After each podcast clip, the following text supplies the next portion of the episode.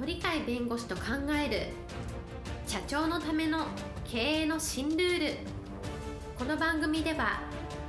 企業が選ぶ弁護士ランキングで税務部門1位に輝き70冊以上の本を出版し多くの経営者を支えてきた鳥飼重勝が社長経営者独立希望者起業家のための経営の新ルールについてお伝えしていきます。それでは今回の番組をお楽しみください。皆さんこんにちは。お元気でしょうか？元気がすべての源です。鳥海です。パラリーガルの高瀬です。今日のテーマは令和2年にもうなっておりますのでこれからはおそらく想定外のことが起きるとそういう大変化の時代だよっていう話をしたいと思いますはい、えー、今日のテーマ令和時代は想定外のことが起こるということなんですけれども具体的にまず何からいきましょうか？去年の大晦日ゴンさんがあの海外逃亡したと、はいえー、これが実はあのびみんなびっくりしたんですけど、はいえー、正月のニュースがこれだったわけですね。そうでしたね、えー、はい、そろなんだこれはみたいな、うん、まさに想定外のことが起きたと、はい、しかもなんか後では楽器ケースに隠れて逃亡したとかですねなかなかあのドラマチックなものがあって映画にしてもおかしくないなっていうぐらいの皆さんが本当にあの受け止め方がびっくりしたというのが出てきたこういう時代がおそらくこれから令和時代には出てくるのかなっていう感じするんですね。はい、えっ、ー、とゴンさんのそのレバノンへの逃亡ですね。まさにこう想定外のなかなか今まででは考えられなかったようなことなんですけれども、このことを受けてえっ、ー、とどういったことを考えるか。ということなんですけれども。一つはですね、やっぱりこのゴンさんというのはスケールの大きい方ですよねそうですね。あの日本だけで活躍して日産を立派にしたとかいうだけではなくて、まあ、フランスのルノーとの関係もあるだろうし他のいろんな国に影響を与えるぐらい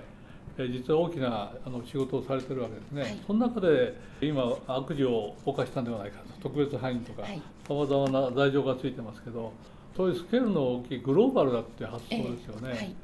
そうすると今まで国内でだけで経営してたような方たちがやることと違った国外逃亡っていうのもスケールの大きな国外逃亡のようですからしたがってこういうことが実はこれからも起こりうるんだっていうそこは決してあの、えー、ゴンさんの事件だけで物事を見るんじゃなくてその事件からするとみんながびっくりするんだったらなぜこんなびっくりすることが起きるのかな他にも起こってるかなっていうふうに見ると例えば今年去年のこの話ですと台風19号とか、はい、あともう南北から大きな台風があって、今までに考えられないような展望結界があったりとか暴風で屋根が飛んで大変だったとか半端じゃないようなことが起こってこれはまさに想定外、はい、そういう想定外のことが他にもいろいろと起こってるんじゃないかなって見ると我々の業界はあの弁護士会あるいは僕は税法をやってますから税理士会とつながってると大きな変動が実はあってですねこの変動が表に出てこなければいいんですけど出てきた場合にはみんながびっくりするようなことが起きるっていうのがあるので、えー、これはおそらくあのゴンさんの例ってゴンさんの例だけではなくて想定外のことはいろんなところで今までの常識と違ったえ嘘みたいなものが起きるのかなと。だからこれからはそういう意味では令和の時代っていうのは想定外のことが起こるんだと。それに対してどう対処するんだっていうことをしっかり考えていくべき時代になったではないかなと思うんですね。はい、これを聞いていらっしゃるの経営者の方に向けても想定外のことを考えてところがね、えー、我々法律やってるじゃないですか、はい、法律ってトラブルで法律なんですけど、はい、相談に来る時は大体トラブってて間に合わなくなってから相談に来るっていうのが多くて、はい、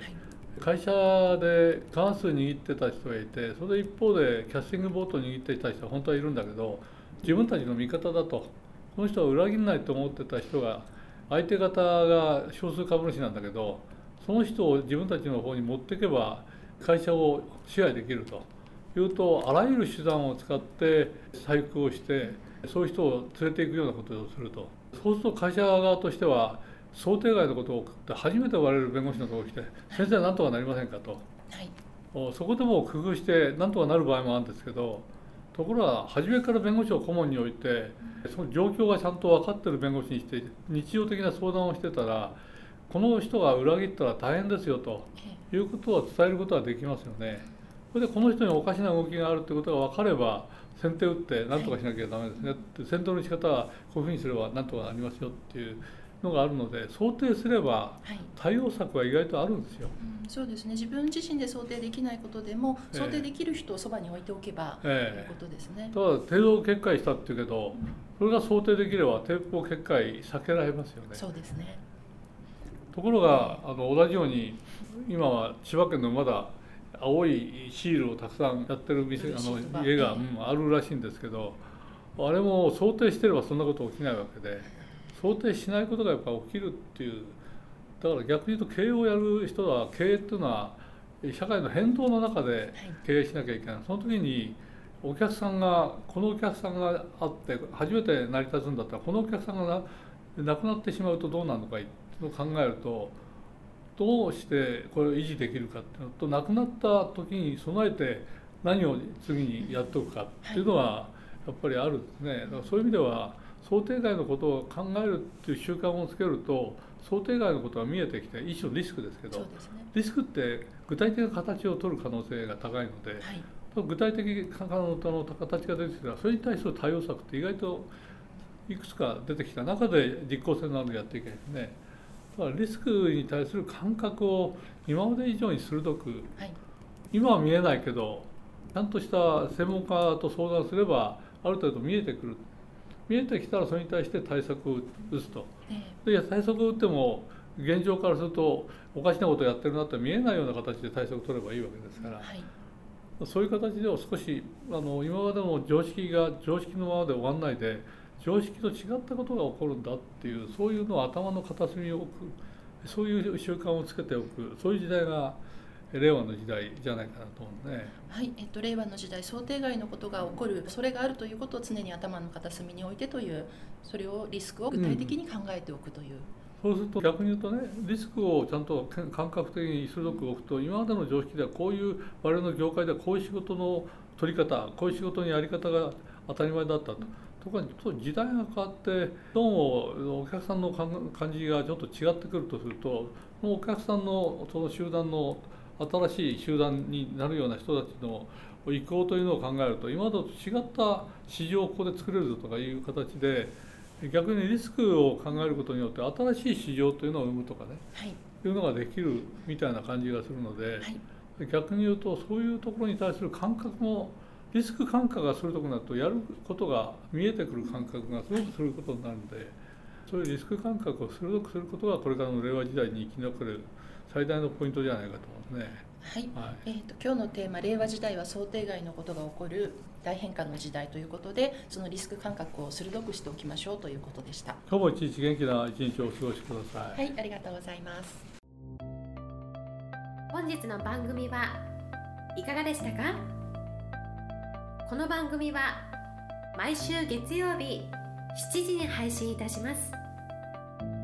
それでは次回の配信を楽しみにお待ちください。